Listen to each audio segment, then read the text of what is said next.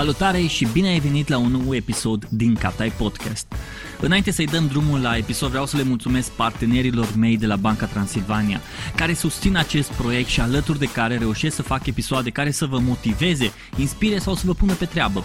De asemenea, ei au și propriul lor podcast numit BT Talks, un show în care vorbesc despre valori, performanță și vor să afle care e mindset-ul unor oameni cărora le iese bine ceea ce fac ca să inspire întreaga țară. Podcastul îl găsiți pe toate platformele de podcasting sau pe site-ul lor www.bancatransilvania.ro podcast. Iar acum, haideți să ascultăm episodul de azi.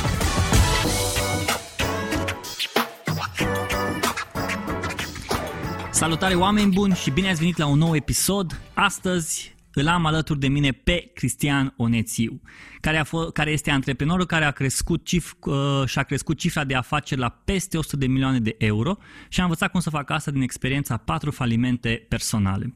Astăzi este autor, antreprenor și dacă ar fi să spun eu cum te mai văd eu, eu te văd un evanghelist al antreprenorilor. Știi? Știu, asta nimeni nu ți-a mai spus așa sunt, sunt îmbrăcat în alb, am cămașa, am și sacou Ai barba, ai tot ce trebuie. Dar știi cum era mai de mult, cum era Guy Kawasaki, uh, era uh, evanghelistul Apple.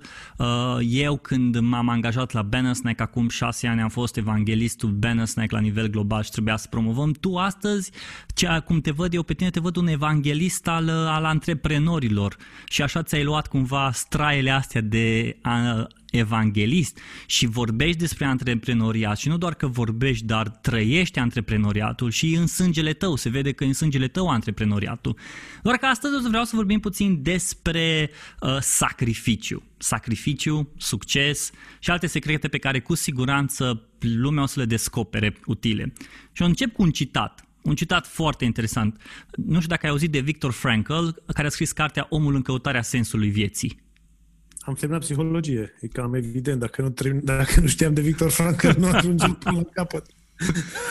și el spune un lucru foarte fain nu, și spune așa, nu țintiți spre succes, căci cu atât mai mult îl, cu cât mai mult îl doriți și cu cât faceți din el un scop, cu atât mai mult îl, îl veți rata că succesul asemenea fericirii nu poate fi urmărit. El trebuie să urmeze și chiar numai așa se și se întâmplă, ca un efect secundar neintenționat din această dedicare a omului față de o cauză mai mare decât el însuși. Adică succesul nu este un scop. Succesul este un efect secundar neintenționat din dedicarea omului într-o cauză mai mare. Acum, Cristi, întrebarea mea pentru tine, prima întrebare e, ce înseamnă pentru tine succesul? Pentru mine succesul este să fii uh, autonom, să fii liber și uh, să fii liber și financiar, dar mai ales uh, emoțional, detașat, dar conectat cu oamenii, dar detașat de, de problemele și de, de traumele tale. Deci financiar, emoțional și, bineînțeles, dacă vrei, cognitiv sau la nivel de raționament. Să poți să iei decizii bune Uh, cunoscându-te atât pe tine, cine ești, unde vrei să ajungi, cine vrei să devii și să ai toate resursele și uh, opțiunile posibile în fața ta. Altfel, uh, altfel, uh, succesul poate fi deseori uh, confundat cu un orgasm, așa, știi, care durează uh, 1% din total uh, acțiune, știi?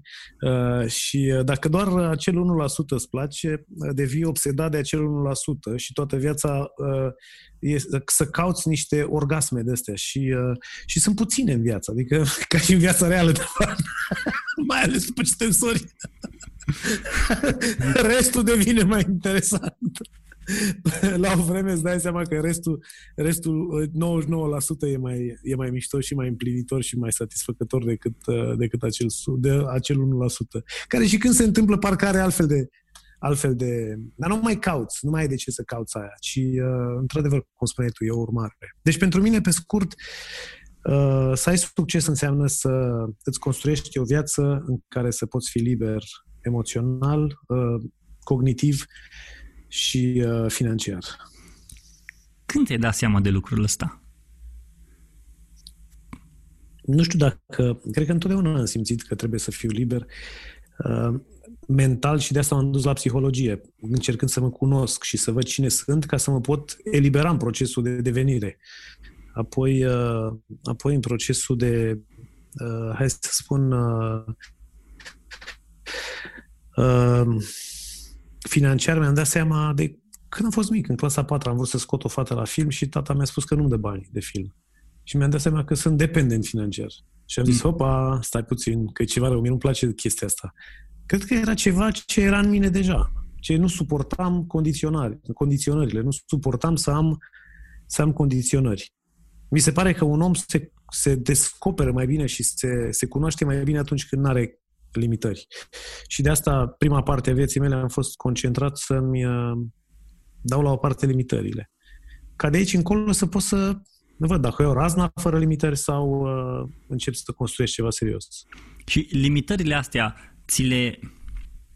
Pentru că mi se pare că am ajuns la o, o chestie foarte interesantă despre limitările pe care ni le impunem, știi? Și limitările pe care noi le vedem prin perspectiva succesului. Băi, pe mine uh, atât am propun eu, asta vreau eu, sau asta îmi propune lumea, asta aici, aici mă limitează lumea. Deci din ceea ce înțeleg eu e că tu limitările ți le pui tu și e bine să ai limite în viață. E bine să n-ai limite, dar e bine să nu fii limitat, dar e bine să-ți pui limite acolo unde uh, simți că uh, ești din sens și ești din... Uh, știi, toate cu putință, dar nu toate cu trebuință. Și hmm. tu trebuie să-ți dai seama uh, care e acea trebuință, de fapt? Ce, ce am nevoie, de fapt, pentru ca eu să trăiesc fericit, pentru ca eu să mă simt un om de succes? Uh, da, ă, cred că tot timpul uh, sunt mai multe limitări. Eu am avut o limitare pentru că m-am îmbolnăvit când am fost mic și mi-am propus să-mi depășesc această limitare. Și fără să știu nimic de lucrurile astea, vizualizam cum sunt bine. Fără să adică știu, fără să citesc. Da, am avut o chestie de asta, de nici măcar doctorii nu știau ce au. Pur și simplu era o stare de asta. Am leșinat la un moment dat și nu știau ce am. Era o chestie neurologică. Nu știau de fapt ce îi. Și au trebuit, a trebuit să renunț la sport, a trebuit să renunț la tot fel, lucruri care în 2 ani de zile nu mai, n-a mai apărut. Adică nici, nici nu știu, nici am avut, nici de ce am scăpat și nici cum am scăpat, știi? Cert este că eu mă gândeam foarte mult la am depășit această limitare. Mi se părea o limitare în viața mea. Apoi eram uh, slab și nu că vreun musculos acum, dar am făcut sport foarte mult. M-am, m-am luptat întotdeauna să-mi depășesc limitările. Am trăit într-o familie în care părinții mei erau angajați. Ce crezi, că nu s-a impregnat în mine 99% din codul meu nu era scris deja, stai cu minte, du-te și muncește, ia-ți un job, fă o carte de muncă, nu te prosti, nu ne mai fă de râs, nu mai risca. Toate astea erau băgate în mine acolo. Era ca, a fost ca un fel de rebeliune împotriva programării. Hmm. Ce interesant e că, a, așa cum spui tu exact de chestia asta, um, m-am lovit și eu când am fost copil. Părinții mei, taică meu, mai s-o întâmplar, mai că mi-a vânzătoare la magazin, nu au avut, să spun așa, capacitatea aceea de a, bă, ok, dacă vrei să fii, dacă vrei să te pornești pe cont propriu sau dacă vrei să fii cumva să-l împingi pe om. Și eu la liceu am vrut să dau la liceu de artă, la pictură. Cu ce, cu ce înseamnă aia? O să mor de foame. Și Asta scris... se spune. Dacă exact. vrei să fii pictor, dacă exact. vrei să fii actor, vai, actorii mor de foame și singuri. Ăștia exact. de pe scenă sunt singuri. Da, și modal liceu de turism. Deci am făcut liceu turism. Facultatea Relații Internaționale și Studii Europene. Și am rămas, ce, ce fac eu cu toate lucrurile astea? Bine, uitându-mă puțin în spate, s-au mai legat și ele lucrurile, dar a fost interesant că după, Că după aia eu mi-am zis, ok, eu vreau, eu vreau, să mă pun pe, vreau să mă pun pe picioare, vreau să fiu pe cont propriu, așa că primul lucru pe care l-am făcut, am venit din Oradea, m-am mutat la Cluj. Vezi, tu spui cam același lucru. Uh, să fii autonom, să fii pe picioarele tale, să fii autonom, adică să ai bani cât ai nevoie, să-ți funcționeze mintea fără, uh, fără uh, defecțiuni și fără deformări de raționament pe care încet, încet ne dăm seama cum funcționează și cum ne blochează și apoi în zona emoțională Uh, eliberat de anumite uh, frustrări, uh, tensiuni, hai să nu intrăm prea mult în, în psihoterapie, doar în, în lucruri nerezolvate pe care le-ai avut, știi? Și pe care și de asta cred că educația și uh, educația formală trebuie să ar trebui să ajute copiii să să se elibereze cât de mult de lucrurile care vin în familie. Educația formală, după mine, ar avea un rol normativ, să zic așa. Adică, indiferent dacă vin într-o familie de asta care spune exagerat că orice e cu putință și că orice vrei trebuie să faci, așa mai departe, sau alții care spun că nu are rost, educația ar trebui să-ți ofere toate opțiunile și toate căile prin care, pe care tu poți să alegi cu decizii și cu anumite consecințe istorice până acum. Și după aceea să-ți permită să, să perfecționezi uh, decision-making process, modul în care iei decizii pentru a, dacă ai ales un drum. Uh, și intuitiv, uh, noi astăzi care vorbim sau povestim în podcasturi, cred că am făcut lucrurile astea, știi? Nu, nu, dar nu ne-a învățat nimeni și, și poate pentru o vreme ne-a fost și greu să ni le explicăm. Sau să le explicăm altora. A fost un lucru natural până la urmă și pentru că eu cred că noi am căutat să vrem mai mult de la noi și nu ne-am mult și în momentul când ai învățat lucrul ăsta, cel puțin ai vrut să dai mai departe, știi? Să nu te mulțumești, ok, nu numai pentru mine, ci dau mai departe. Fiecare într-un anumit mod. Dar uite... Da, dar aici... că datul, datul mai departe, uh, fără să ai timp, să te pregătești și să aloci timp de a livra și de a te pregăti pentru livrare, nu prea poți să dai mai departe. Că nu poți să dai mai departe. Sunt foarte puțini care pot să uh, pună imediat în cuvinte ceea ce li s-a întâmplat. Uh, noi, restul, muritorii de rând, trebuie să ne documentăm puțin, să ne ducem aminte, trebuie să ne punem pe hârtie, trebuie să structurăm lucrurile, trebuie să le pregătim, trebuie să le antrenăm de 10-20 de ori în oglindă, uh-huh. trebuie să le pregătim pentru a putea avea relevanță, dacă avem și puțină responsabilitate față de cel din fața noastră, că așa numai să-i spun niște povești de astea care să n-aibă cap și coadă și să nu aibă o intenționalitate și o structură care să susține intenționalitatea, uh, eu sunt venit din familie de învățători, eu am responsabilitatea ceea ce spun uh, în calitate de formator de opinie și formator. Deci trebuie să pun intenționalitatea cu structura în concordanță, nu doar să uh, vorbesc lucruri la pereți. Mm-hmm. Hm. Știi, am observat în ultima vreme că tu te-ai înconjurat de foarte mulți oameni și ai avut legătură cu foarte mulți oameni, ai predat, ai învățat, ai, uh, ai lucrat și de-a lungul antreprenoriatului tău uh, ai avut clienți, parteneri și așa mai departe. Și sunt curios, ce crezi că lumea din jurul tău nu înțelege despre succes? Eu cred că mulți oameni înțeleg exact ce au de făcut pentru succes. Eu cred că sunt foarte puțini care vor să plătească prețul. Hmm. Și când îți dai seama cât preț trebuie să plătești? Când asociezi succesul personal, așa cum îl definești tu, cu viața ta. Este ori asta, ori am trăit degeaba. Adică, hmm. adică atunci când îți dai seama, când îți dai seama că ori, ori faci aia ori ești de, ai venit efectiv degeaba și ai cheltuit prezența ta aici și sămânța ta a fost aruncată într-un în spin, uh, cred că atunci îți dai seama de miză. Și atunci nu mai ai nicio altă variantă. Adică este ori trebuie să faci ce înseamnă pentru tine succes, că nu există o definiție uh, 100% standard a succesului, cum nu există nicio definiție. Sunt 120 de definiții ale fericirii. Na, alege una dintre ele sau creează 121. Deci creează-ți, creează-ți această definiție. Gândește-te la asta intens, profund. Meditează la asta, scrie, întreabă, consiliază-te. Uh, pentru a-ți da seama ce înseamnă pentru tine succes, ce înseamnă pentru tine fericire, ce înseamnă pentru tine iubire. Găsește-ți cuvintele care sunt cele mai importante. Și după aceea știi ce ai de făcut, dar știi care e chestia? Asta o să-ți ia 1% din efort. Hmm. 9% o să-ți ia și un plan, că și asta e greu, trebuie să-ți faci un plan, că altfel nu știi pe ce să te și te sperie, nu știi cum să le împarți, cum să le prioritizezi, dar 90% o să fie muncă în fiecare zi. Și de 100 de euro să-ți dai în bot, pentru că sunt, dacă alegi doar astea trei cuvinte ca cuvinte importante pentru viața ta, îți dai seama că ești novice la toate trei. Habar n-ai ce să faci în fiecare cu adevărat. Și vii cu impresia că ești mare deștept, și nu mai suporți când cineva îți dă un feedback sau îți arată că ești începător și te lași. Sau ți se pare că e prea greu, sau ți se pare că durează prea mult, sau whatever. Hmm. Cristi, care crezi că e cel mai greu lucru? Pentru că noi vorbim despre succes. Dar ce e mai greu, să ajungi la succes sau să stai în succes? Amândouă. Cred că mai e una. Mai, prima dintre ele, sunt trei, nu-s două. Prima este să gândești la succes sau să te mm. vezi de succes sau să, te, să crezi că meriți succesul.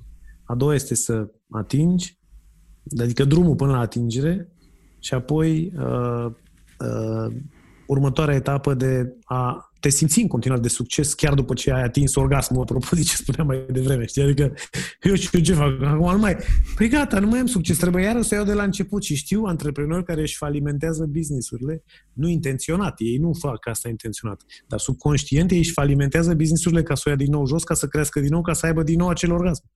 Deci, uh, Freud avea, de, avea dreptate în multe, în multe comportamente ale noastre, știi? Și uh, puls, uh, pulsiunile astea se manifestă în, în diverse forme, nu neapărat uh, doar, uh, doar foarte personale uh, în, în relații intime, ci pur și simplu în comportamentul și în traseul vieții noastre.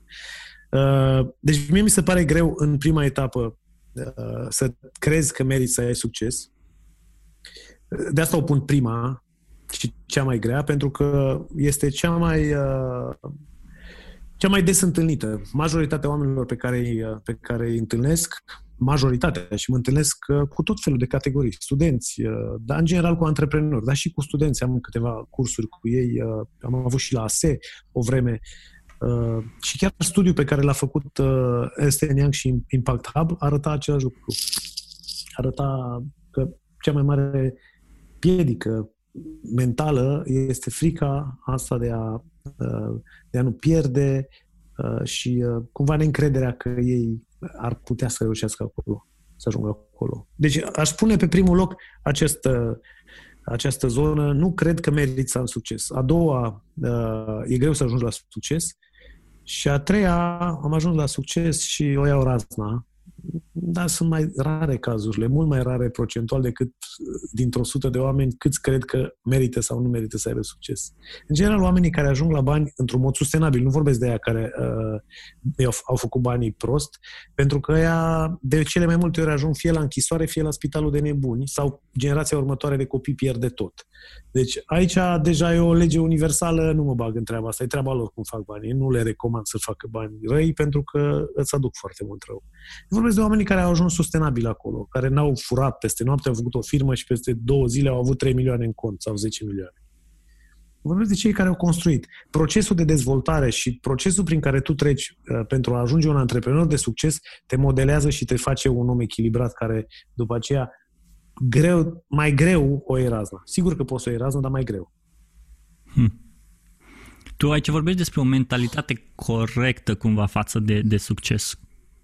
Adică să ai o... Să... Nu, nici măcar nu sunt evanghelistul corectitudinii. Sunt evanghelistul uh, construcției corecte și sustenabile. Din viața mea am înțeles că orice construiești strâmb, chiar dacă îți aduce rezultate, acele rezultate se transformă în nisip mai târziu. Deci eu nu vorbesc de corect sau incorrect, eu zic de utilitate, de eficiență. Mm. Nu-ți cheltui 10 ani din viață făcând bani proști sau bani răi, bani urți, bani, bani mizerii. Pentru că după aceea va, încă 10 ani de zile te vei chinui să-i ții și uite se vor, trece, se vor duce printre, printre... Și ai pierdut 20 de ani. 10 să-i faci, 10 să te stresezi să-i ții. Tu te-ai lovit de, de, de... Ai făcut vreodată bani așa încât of să... Of course, da. Da, am Zim. lucrat la o firmă de țigări. Am, am lucrat la o firmă de țigări. Și primul faliment pe care l-am avut a fost, am pierdut egal suma cât am câștigat salariul în cei patru ani de zile cât am lucrat acolo. Poate spui că e coincidență. De acord. Dar am văzut după aceea atât de multe cazuri, oameni care au făcut o grămadă de bani și la sume exacte au pierdut, încât mi-e clar că Dumnezeu funcționează așa. E foarte interesant că tu foarte multe principii pe care mi le-ai prezentat acum sunt principii din Biblie. Da. Tu păi... îți pui viața în principiile din Biblie. Încerc. Am un duhovnic care mă ceartă tot timpul. ai, ai, ai, un, ai un mentor, ai un duhovnic cu care vorbești despre lucrurile astea? Păi dacă ești credincios creștin, trebuie să ai un duhovnic, nu? Ortodox, eu sunt ortodox, dar cred că și în, la catolice la fel. Trebuie să ai un, un preot cu care să te sfătuiești. Uh-huh. El îmi spune, eu înțeleg, când ies din biserică deja le-am uitat, peste două zile trebuie să le citesc din nou. Uh, dar câteva rămân, uite, după 20 de ani de lucru cu mine, sunt un caz uh, grav, după cum îmi zicea el la început, dar după 20 de ani de perseverență, ceva s-a lipit. Băi, deci dacă de 20 de ani lucrul ăsta și uh, ți-ai asumat și tot ceea ce faci tu, eu zic că tu ești pe un făgaș bun. Asta rămâne de văzut. E fiecare. Eu îmi văd mai mult neputințele decât le văd ceilalți. Ceilalți văd doar lucrurile frumoase, dar eu știu exact uh, cât de mult mai am de lucru până să mă simt uh, până să mă simt cu adevărat un om, uh, un om bun. Știi, de ce, de ce ziceam despre lucrul ăsta și de Biblie și despre ceea ce... Pentru că în, în uh, research-ul meu și ceea ce făceam când vreau să vorbesc cu tine despre, despre succes, foarte mulți oameni se uită la omul ăla de, se uită la un om de succes și îl văd așa un om mândru și nu mă refer la tine, mă refer la, știi, când te uiți la un Richard Branson care se e de succes și îl vezi mândru sau îl vezi pe habar n-am, oricine altcineva, pentru că îl vezi imaginea lui și vezi tot ceea ce se întâmplă în, în online și cât de ușor poți să creezi imaginea asta. Acum, mm-hmm. întrebarea mea e cât de important și cât de mult te ajută să fii umil atunci când ai ajuns să ai succes? Te ajută pentru că ai tu o viață mai bună, dar de obicei e greu de făcut switch-ul, pentru că pentru a ajunge la succes trebuie să fii un pic bold, un pic uh, bold, mândru, ajungi să fii și mândru. Pentru că tu nu prea ai nimic și joci la bluff tot timpul.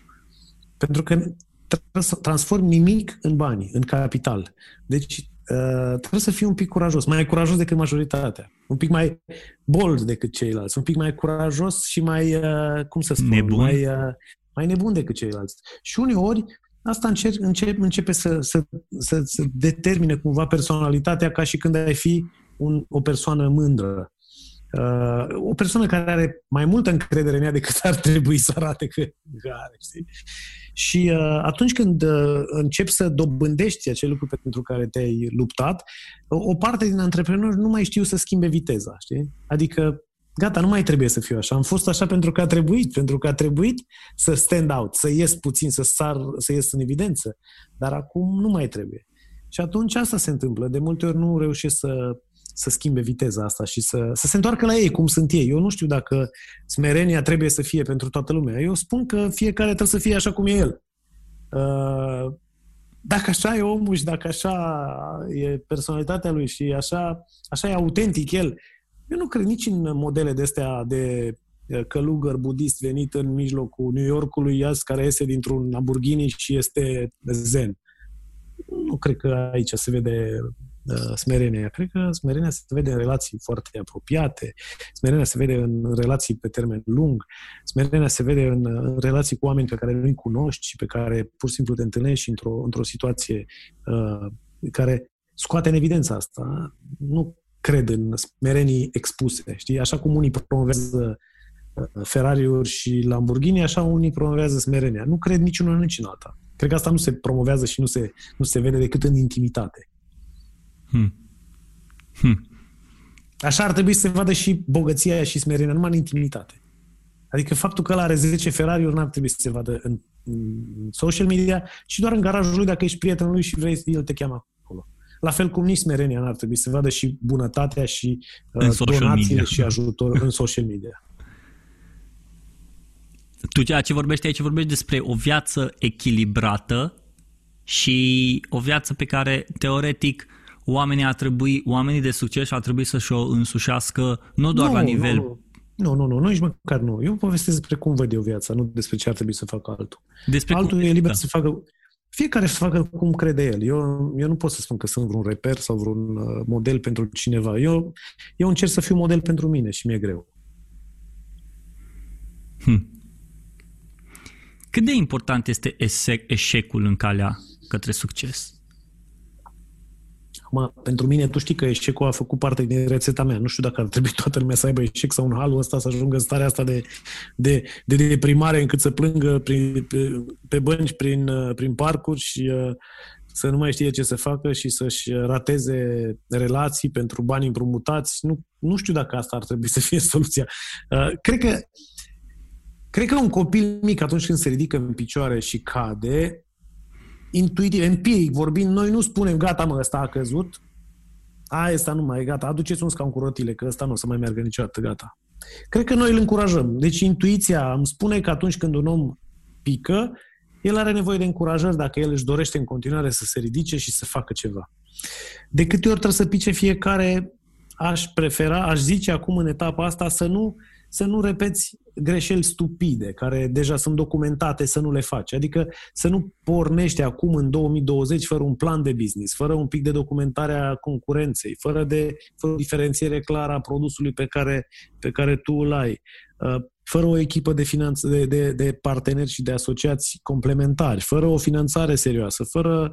Deci, să pornești așa e ca și când uh, uh ești un bebe mic și lângă, vrei să te ridici, dar lângă tine e prăpastie. Adică e E evident că vei rata. Însă, dacă faci toate lucrurile astea, cred că e important să guști eșecul pentru a te bucura după aceea de, de, de succes mai mult și pentru a putea înțelege pe toți ceilalți care sunt încă în eșec și a face ceva pentru ei. Niciodată nu am fost băiatul ăla care știe să vorbească în buzzwords despre mașini. Adică să pot purta o conversație despre motor, climatronic, distribuție, valve, cilindru și așa mai departe. Sunt genul de persoană care dacă îi se strică mașina, îl sună pe mecanic, o duce la mecanic și o lasă acolo. Iar dacă o mașină arată bine așa pe stradă, mă uit la ea, bă, e faină, arată bine și mi-am văzut de drum. Îmi aduc aminte când ne-am dus cu familia și niște prieteni în concediu, ne-am decis să mergem cu mașina în vacanța de vară. Zi și făcut. Prietenul meu m-a tot întrebat ce mașină să ia, care mă interesează, am ceva preferință, ce îmi place mie. Mai am zis, mă, eu nu mă pricep la mașină. Ia ce mașină vrei tu, da, să ne ducă din punctul A în punctul B și să fie confortabil în ea. Știți, eu cred că dacă mașina te duce din A în B și îți oferă confortul pe care îl cauți, atunci ai mașina ta. Dar cei de la Mercedes-Benz mi-au zis că ei au o mașină care nu doar că te duce și că e confortabilă, dar mai e și electrică, versatilă și inteligentă. Ce înseamnă asta? No, fii atent. 1. Zero emisii. Mercedes-Benz EQV, primul MPV electric premium și primul model EQ de la Mercedes-Benz Benz. 2. Inteligență electrică. Ecosistem inteligent de navigație și servicii localizare în cloud. Iar 3. EQV este mașina tradusă din limbajul clasei V Mercedes-Benz într-o mașină de uz personal sau chiar și profesional. Am așa scrie aici. No bine, pentru cei care cunosc deja cum stă treaba cu mașinile astea, știu unde să caute mai multe detalii. Dar cei care ați ridicat o sprânceană și vă cam sclipește un ochi, da, și tu. Atunci puteți arunca o privire pe mercedes-benz.ro sau media www.dalmer.ro Bine, le găsiți și pe site. Așadar, mercedes-benz.ro sau media.dalmer.ro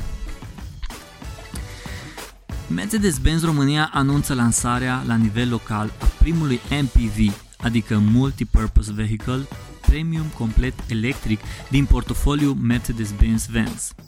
Iar cei care sunteți ca mine și vă interesează ca o mașină să vă ducă din punctul A în punctul B, eu sunt sigur că maș- cu mașina asta ai vrea să ajungi și în C, D, E, F și până la Z și înapoi. Nu de alta, dar experiența asta musai să o încerci și să te bucuri din plin de fiecare clipă. Dacă îți place ceea ce fac, te invit să-mi lași un review pe platforma de podcasting pe care o folosești sau să distribui episodul pe conturile tale de social media ori trimite direct unui prieten. Iar acum, hai să continuăm cu acest episod. Ai spus un lucru foarte interesant și aș vrea cumva să mă întorc la lucrul ăsta. Tu ai ajuns la eșecul acela în care plângeai ă, pe o bancă și stăteai așa și te gând, nu știu, cum povestește momentul ăla când ți-ai dat seama, bă, e atâta de grav ai ajuns acolo în banca aia singur plângând? Păi asta se întâmplă când ești overconfident, așa, știi, când ești uh, mândru, așa, știi? Și când crezi că, nu-ți vine să crezi că lucruri rele se pot întâmpla. Și ele se tot întâmplă în lanț și nu vrei să le conștientizezi și nu, po- nu, parcă nu poți să te oprești, e ca un drog, lasă că o să fie data viitoare mai bine, lasă și te afunzi tot mai rău. Până când îți dai seama că ai ajuns la capăt, adică se închid toate ușile. Toate ușile. Aveam în fiecare săptămână uh, discuții și mă chemau la, la, la rapoarte și la declarații la fostul ANAF, cum se chema atunci. Uh, apoi uh, prieteni cu care vorbeam și că dacă aveau uh, 100 de euro deoparte, îi ceream și pe aia, care mă ocoleau. Oameni care mi erau dragi și care mă ajutaseră și care mă sunau să mă întrebe cum merge treaba. Dați-mi banii înapoi? Și eu cărora nu le mai răspundeam.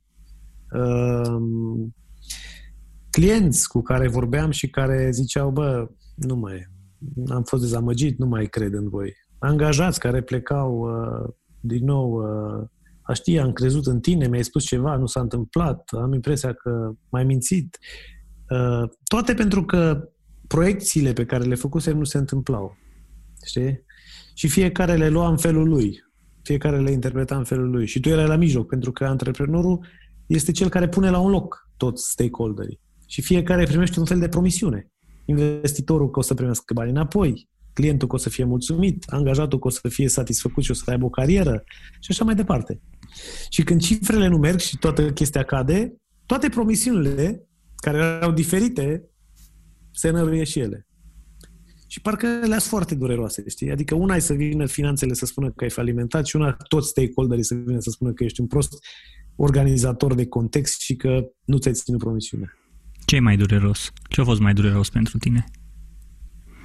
Clar, oamenii care, cu care vorbisem, cu care făcusem un commitment și pe care n-am putut să-i capacitez în, în, în, în aceste business-uri repetate să dea randament împreună. Clar, asta, astea au fost și catrici care sunt, uh, sunt încă vizibile pe, pe corpul meu de antreprenor. Hmm. Cineva spunea că antonimul succesului nu este eșecul, ci comoditatea. Cum vezi Poate. lucrul ăsta? Nu, eșecul, eșecul face parte din rețetă, comoditatea este marele bolovan pe care noi le văd toate parte din același ecosistem. Comoditatea asta e ca un bolovan care stă în fața noastră. Eșecul sunt gropile care urmează, evident, și pe care ar fi bine să știi că vor fi, măcar să te antrenezi înainte, să te întinzi, măcar când ești în groapă, să știi să-ți revii de acolo. Uh, uh, reușitele, să zic așa, sunt acele bucurii uh, temporare care, care îți dau un pic de energie, care îți dau un pic de, poate un soi de recompensă pentru tot efortul respectiv, dar nu neapărat atâta energie. Energia ar trebui să-ți dea întregul drum. Depășirea zone de confort, uh, depășirea unor, uh, unor dificultăți, atingerea unui obiectiv. Toate ar trebui să-ți dea energie. De asta le văd pe toate aliniate într-un proces care ar trebui să-ți dea energie, nu să-ți ia. Hmm. Adică that's the game. Știi? Asta e, asta e joaca. Asta e joaca și nu, trebuie, nu neapărat că este pentru un antreprenor, pentru orice om. Să, să îți uh, propui să ieși permanent din zona de confort e o chestie nemaipomenită și să o și faci. Să știi că sunt dificultăți în față și totuși să te arunci și să te pregătești pentru planul A, B și C pentru a putea ieși dintr-o mică groapă sau evita o anumită groapă, mi se pare iar o chestie foarte tare pentru un om ca un fel de ocupație zilnică, adică îți ține mintea vie, ajungi la 70-80 de ani viu, nu terminat pentru că ai muncit, ai dat la șaibă toată viața la același job și tu ești obosit de 40 de ani de când ai început. Hmm. Vorbeai despre... Asta, asta le spunem copiilor noștri. Da, scuză-mă că te-am întrebat. Zi, zi, zi, nu, este, nu, nu. Este, este, este doar să ne ascultăm ce le spunem copiilor noștri și să facem. Uh-huh. Că asta le spunem copiilor noștri. Bă, hai nu sta, hai nu sta, le nevi, nu să le nevi în fața tabletei, hai să facem ceva, hai să învățăm ceva, hai să experimentăm ceva. Deci, ce facem? Îi scoatem din zona de confort și experimentăm ceva nou. Uh-huh. Apoi când pică, ce facem? Hai, lasă, nu contează. Hai să vedem cum putem face. Hai, găsește o soluție. Uite, noi suntem aici pentru tine. A ajuns la o reușită și la ceva. Noi spunem, gata, fra, gata, prieten, ai luat 10. A, gata, s-a terminat viața ta. De acum încolo, nici nu știu ce să mai fac. Ai putea, nu știu, să te bagi la pensie, că ai luat 10 la pe care l-am obținut.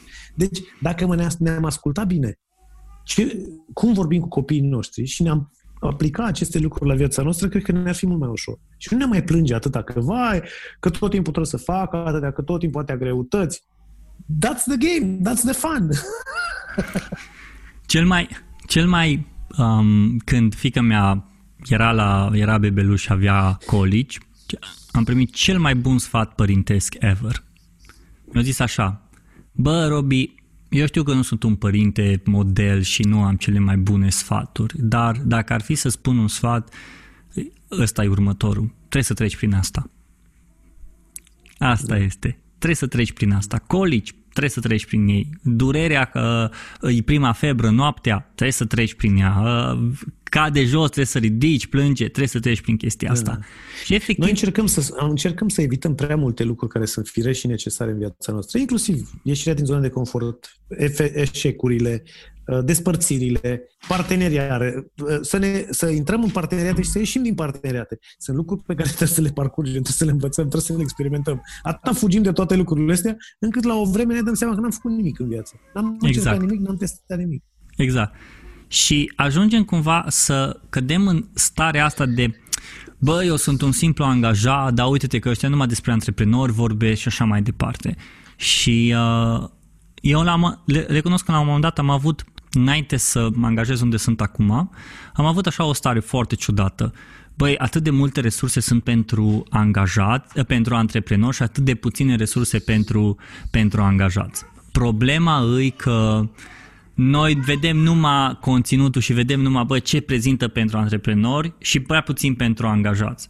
Și ce am făcut? Am luat toate uh, caracteristicile astea antreprenorului și mi le-am însu- în, în, însu- însușit mie ca și angajat. Și eu, teoretic, ceea ce fac în unde sunt eu acum la Banner Snack, tot ceea ce fac e o muncă care, ok, hai să caut noi soluții pentru uh, departamente unde sunt eu, tot, tot ce pot să fac ca și lider și tot cum pot să cresc. Și nu sunt antreprenor, sunt un angajat 100% uh, mulțumit de ceea ce fac, știi? Și dacă lumea ar reuși să gândească așa, băi, conținutul ăla nu e numai pentru antreprenori. Hai să schimb cuvântul de antreprenor angajat, atâta tot. Simplu. Dar noi, noi n-am vorbit. Noi n-am vorbit astăzi despre antreprenoriat. Exact. Dar vezi că lumea se uită, băi, a, dacă vorbește cu Cristian în ziua, a, numai despre antreprenoria și chestii de genul. Lumea, lumea, lumea e lume.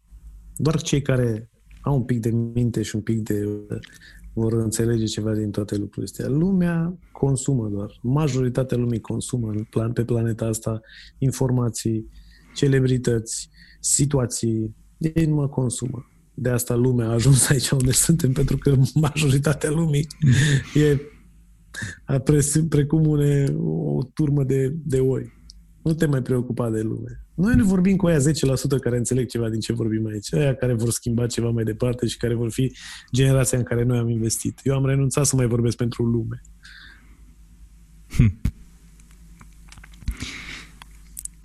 Adică prefer să mă focusez pe aia 10%. Bă, fii atent. Ăștia 10%. Fii atent despre ce vorbim aici. E serioasă. E importantă. Uite așa. 90% nu se înțeleagă. 90% o să dea, nu știu, o să uite și să spună, ce e porcăria asta? Ce e? Cine mai e și ăla? Ce e care treaba? Ce, ce, ce tricou are? Ce telefon are? Ce nu știu ce? Vai, uite ce am făcut acolo, uite ce nu știu ce. Ce a pus în televizor cu nu știu ce în spate. La, la, la. Lumea aia, aia. Dar nu interesează aia. Exact. Din păcate, sunt aia 90% ca să ajungem la aia 10%. Noi trebuie să trecem de aia. Apropo de lucruri pe care trebuie să le facem și de care ne ferim. Vrem să afectăm, să, să, a, să generăm o transformare, trebuie să trecem de aia 90% care sunt uh, neinteresați, uh, necuvincioși, nepregătiți, needucați. Dar pe aici, consumă și ei, au cont de Facebook, au și ceva pe aici, pe gratis. Tot ce pe gratis ei au și urlă și să-i mulțumiți. Ca să ajungem la aia 10%, trebuie să trecem de ăștia 90%. Dar asta nu înseamnă că vorbim cu ei vreodată. Îi ignorăm grațios. În um, drumul tău către succes și către libertatea despre care vorbeai la început, uh, știu și cred, n-aveai, n-aveai cum să nu ajungi până aici fără sacrificiu. Și sacrificiul este un element important în calea către, către succes. Cât crezi și cât ai văzut tu că trebuie un om să sacrifice din confortul lui, din viața lui, pentru a ajunge la succesul despre care vorbeai tu? Eu 10 ani. Asta a fost sacrificiu pe toate părțile. Prieteni care mergeau în oraș, la mare, la nu știu care și la care nu eram prezent. Că aveam un client sau că aveam o întâlnire sau că aveam un nu știu ce. Uh, deci social, sacrificiu total, aproape total. Adică când mă întâlneam cu ei eram uh, așa, o ocazie și Uh, eram fie cu gândul în altă parte, fie nu puteam stau până la capăt, fie eram obosit. Cu toate că aveau și chef de party, aveau și chef de băut, aveau și chef de fete, aveau chef de toate. Eu nu mai aveam chef de nici care sau mă gândeam altundeva. Apoi, la nivel de, de hai să spun așa, de hobby-uri și pasiuni, a trebuit să le las pe toate la o parte. Adică n-am avut când să fac lucrurile astea. Eu nu aveam decât timp. Și timpul ăsta, de fapt, a fost sacrificiu maxim pentru toți. Pentru că eu nu aveam bani când am pornit, nu aveam experiență, nu aveam un IQ prea mare, nu veneam de la facultate internațională de unde să am vreun networking, nu eram nimeni. Uh, deci, ce poți să pui? Timp. Și atunci trebuie să pui timp mai mult care compensează și toate celelalte. Sigur că acum un copil care vine de la un Harvard nu mai trebuie să lucreze 14 ore singur. Dacă are și vreo 500.000 de dolari de la părinți, că ei sunt a treia generație de oameni bogați, dacă are și un pic a stat, a crescut la masa uh, oamenilor care vorbesc despre lucrurile astea, ei așa s-au formatat, ei gândesc altfel, ei nu vor să-și dea timp. Pentru ei timpul contează. Uh, ei dau jumatea de milion, dau networking-ul de la Harvard, dau experiența care e acumulată toată despre cum să vorbească cu oameni, cum să gestioneze, cum să vadă lucrurile. Sigur că e altă ipostază, dar eu n-am avut niciuna dintre ele. Așa că marele sacrificiu pe care eu l-am dat a fost timpul pentru toți și toate lucrurile importante din viața mea. Hmm. Și dacă nici te acum, uit... nici acum n-am recuperat uh, treaba asta ce am pierdut atunci. Cum crezi că o să recuperezi? M-am obișnuit că nu o să recuperez. N-am cum. Au fost niște lucruri la momentul respectiv care le-am ratat. În, mai ales în relația cu anumiți oameni. Nu, nu, mai pot fi, nu mai pot fi relegate, nu mai, nu mai există contextul. Prieteni ai un, vechi. Ai un moment din viață și când te-ai, când te-ai sacrificat și a trebuit să iei o decizie și ai luat decizia de băi, acum mă, trebuie să mă sacrific. Fie uh, trebuie să-mi sacrific viața socială, trebuie să-mi sacrific poate timpul pentru a pune cărămida asta la mm, compania pe care o construiesc.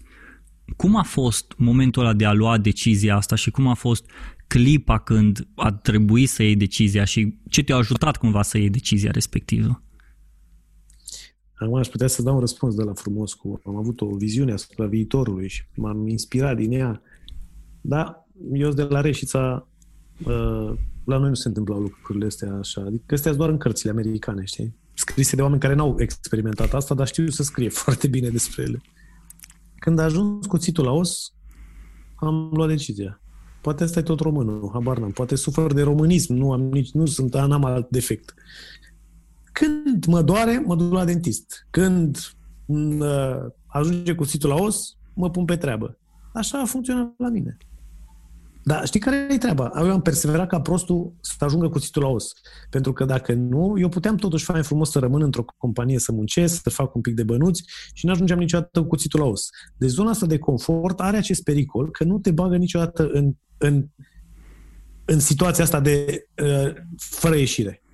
Știi? Deci n-ajungi niciodată cu cuțitul la os. E întotdeauna călduț ai o mașină care ți-o dă foc, compania îți dă 2000 de dolari, faci niște lucruri, la fel și ca și antreprenor. Ai o mașină pe care ți-o plătește leasing-ul compania, faci câțiva bani scos din casă de acolo și rezolvă contabila cumva la final de an cum ai luat banii ăia.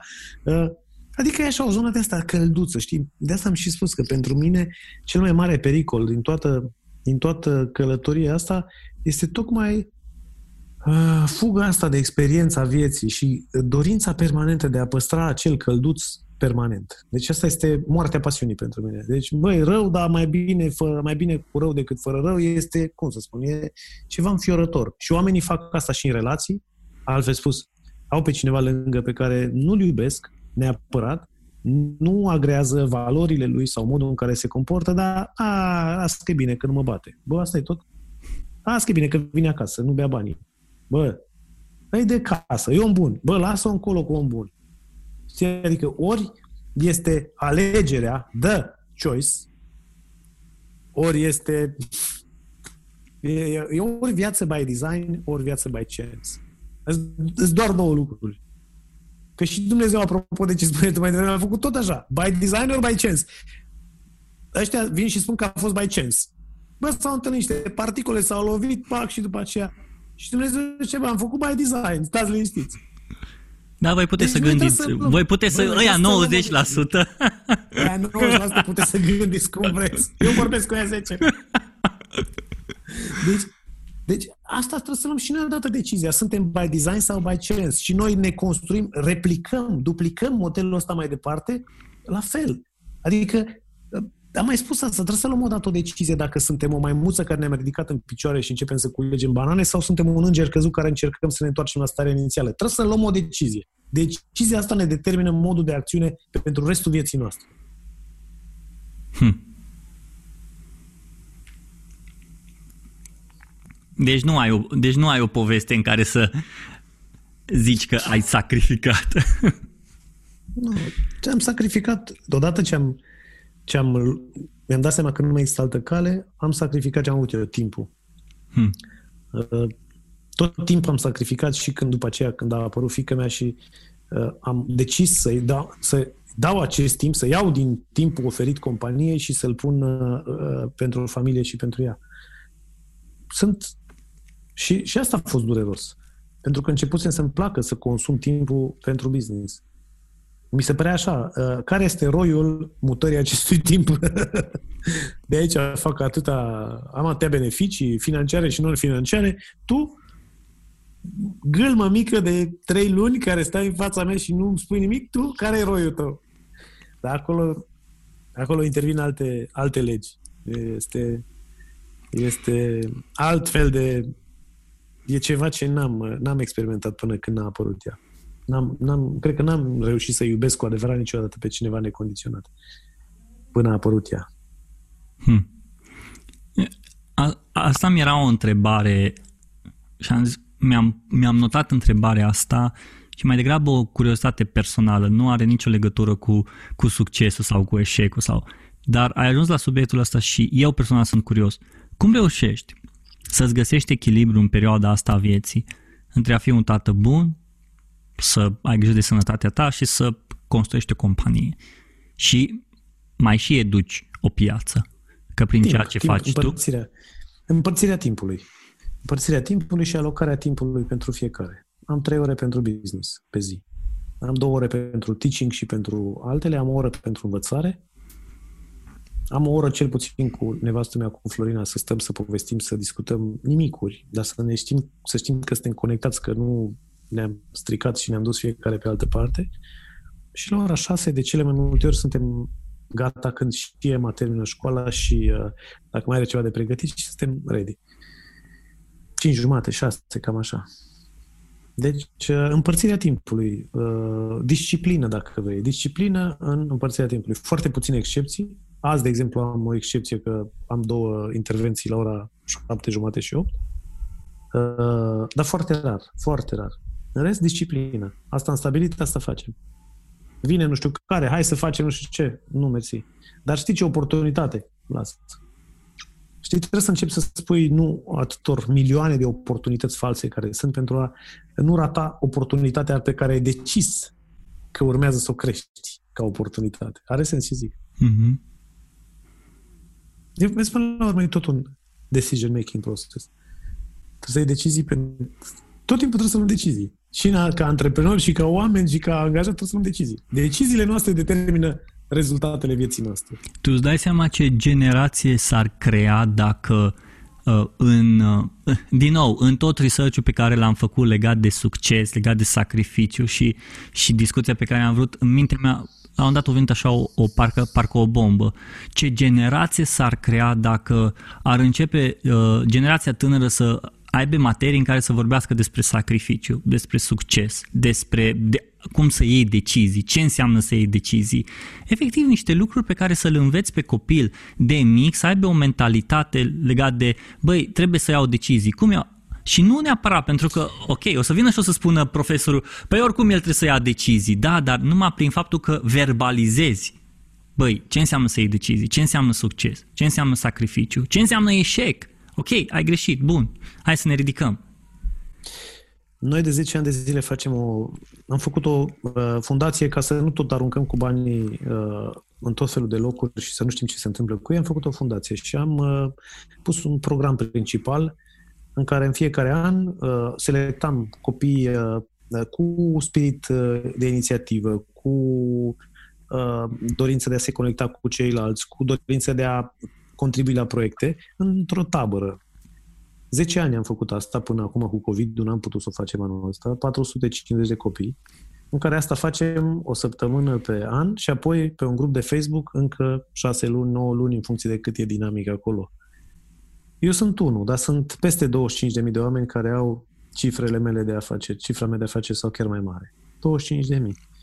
Eu am, eu am făcut 400, eu am putut 400. 400, fă socoteala, ori 25.000 cât suntem, am putea schimba România în 10 ani.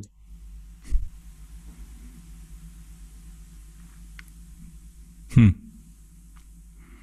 Asta trebuie să fie un semnal de alarmă pentru toți oamenii care o să asculte episodul ăsta și o să se uite. Cei 10% și dacă din aia 10%, 2% iau o decizie de a face lucrul ăsta, cred că lucrurile altfel ar arăta. Cred, cred foarte mult. Poate că sunt eu așa un, un optimist convins, dar uh, îmi place să văd lucrurile și chiar dacă nu există, mă pun și mânjesc mâna să fac lucrurile să se întâmple. Așa că poate cel care ascultă ar trebui cel puțin să nu se mai plângă de băi, generația asta. Nu, ok, ce faci tu pentru Gen, generația, generația asta e mult mai tare decât generația noastră. Doar cine n-a lucrat cu generația asta poate să aibă păreri proaste despre generația asta. Asta, Eu da. am lucrat cu generația asta și sunt geniali. Sunt super smart, sunt super committed pentru, pentru, pentru muncă, dar muncă cu sens, muncă cu plată corectă, deci sunt, sunt, sunt super tari. Plus că mai e o chestie. Generația asta va fi, va fi generația de mentor pentru copiii tăi și ai mei. Așa că avem un, avem un motiv destul de clar și pragmatic de a investi în ea. Hmm. Cristi, uh, pentru mine contea, o conta foarte mult discuția asta și uh, E o discuție la care e exact la ceea ce m-am așteptat. Nu, de-aia am vrut să vorbesc. De-aia... Atunci, atunci rămâne doar pentru tine, nu mai publica. nu, lasă să fie. Chiar pentru mine toate episoadele, dacă eu am învățat ceva, e un episod care o meritat. Și din toate episoadele, băi, hai să nu zic din toate, 99,9%, că poate a fost una din care n-am învățat sau ceva, dar și nu mi-am aduc aminte. Le sponsorizate. Le sponsorizate. Ăia pentru prieteni. și Faptul că tu ai venit și ai prezentat uh, succesul prin perspectiva asta, un succes simplu, un succes și un și despre elementele importante din toată calea asta, succes, eșec, sacrificiu, sunt lucruri pe care noi ar trebui să le înțelegem. Dacă ar fi să oamenii să rămână după episodul acesta cu o idee din toată discuția asta, care, ca, și să spunem că, băi, uite, te vreau după unii poate și-au notat, alții poate nu și-au notat, dar poate să rămână cu o singură idee importantă din toată discuția asta. Care crezi că ar trebui să fie discuție? Care crezi că ar trebui să fie ideea asta? Design your life. Și după aceea fă Design your life. fă designul vieții tale cum vrei să fie. Și după aceea pune-te la treabă. Altfel, orice ai face, e doar o E doar o, un, un cerc, un, un, cum îi spune, giratoriu, sens giratoriu în care te învârți. Nu te duce niciodată undeva. Consum energie, consum benzină, vii acasă obosit. Ce, ce faci? Am făcut azi 100 de kilometri. Păi și unde mergi? Super aici, în giratoriu, făcând același lucru. Uh, este risipă de viață dacă nu facem asta. Risipă, pur și simplu. Și risipa exact antonimul darului de la Dumnezeu, știi? Cristi, mulțumesc foarte mult pentru timpul tău. Uh, pe Cristi o să-l găsi, îl găsiți pe onetiu.com, onetiu.com, corect? Da. Dacă cineva perseverent și bagă ță, sau, pa, sau, pun, sau pune tz. Sau pune Uh, Cristi, mulțumesc foarte mult. Pe Cristi îl găsiți pe Facebook, Instagram, YouTube, bonețiu.com. Uh, acolo el, e, el produce conținut și... Și în Frankfurt, îl găsiți prin Frankfurt. Îl găsiți și prin Frankfurt. în perioada asta. Mai vine și în București când are niște evenimente. Vin, vin, dar acum cu pandemia asta nu mă lasă nici cum să vin. Am și niște uh, grupuri de lucru, dar nu, nu pot să fac nimic. Apro, înainte să, înainte să închem, cum te-ai adaptat? Cum ți-a fost adapt, adaptarea în situația de față cu pandemia și cu toate astea? Norocul nostru era că și în businessurile pe care le am și în partea asta de educație la distanță, 80% era digitalizate deja și era online. Deci, cum ne-am descurcat cu cei 20%? Bă, ne-am dat seama cât de importantă era relația umană, strâns în brațe, contactul, stat la o ședință, stat la o discuție aiurea, fără rost, dar în trei oameni așa relaxați și nu cu un ecran în față. Hmm. Ne-a făcut să înțelegem că alea 20% erau chiar uh, valoric 80%. Hmm. Cristi, mulțumesc mult încă o dată și oameni buni, nu mă mai repet, pe Cristi știți deja unde să-l găsiți, oricum în show notes pe, pe catai.ro și asta a fost episodul de ziua de azi. Cristi, mersi mult încă o dată, să ai spor la treabă. justiça no teu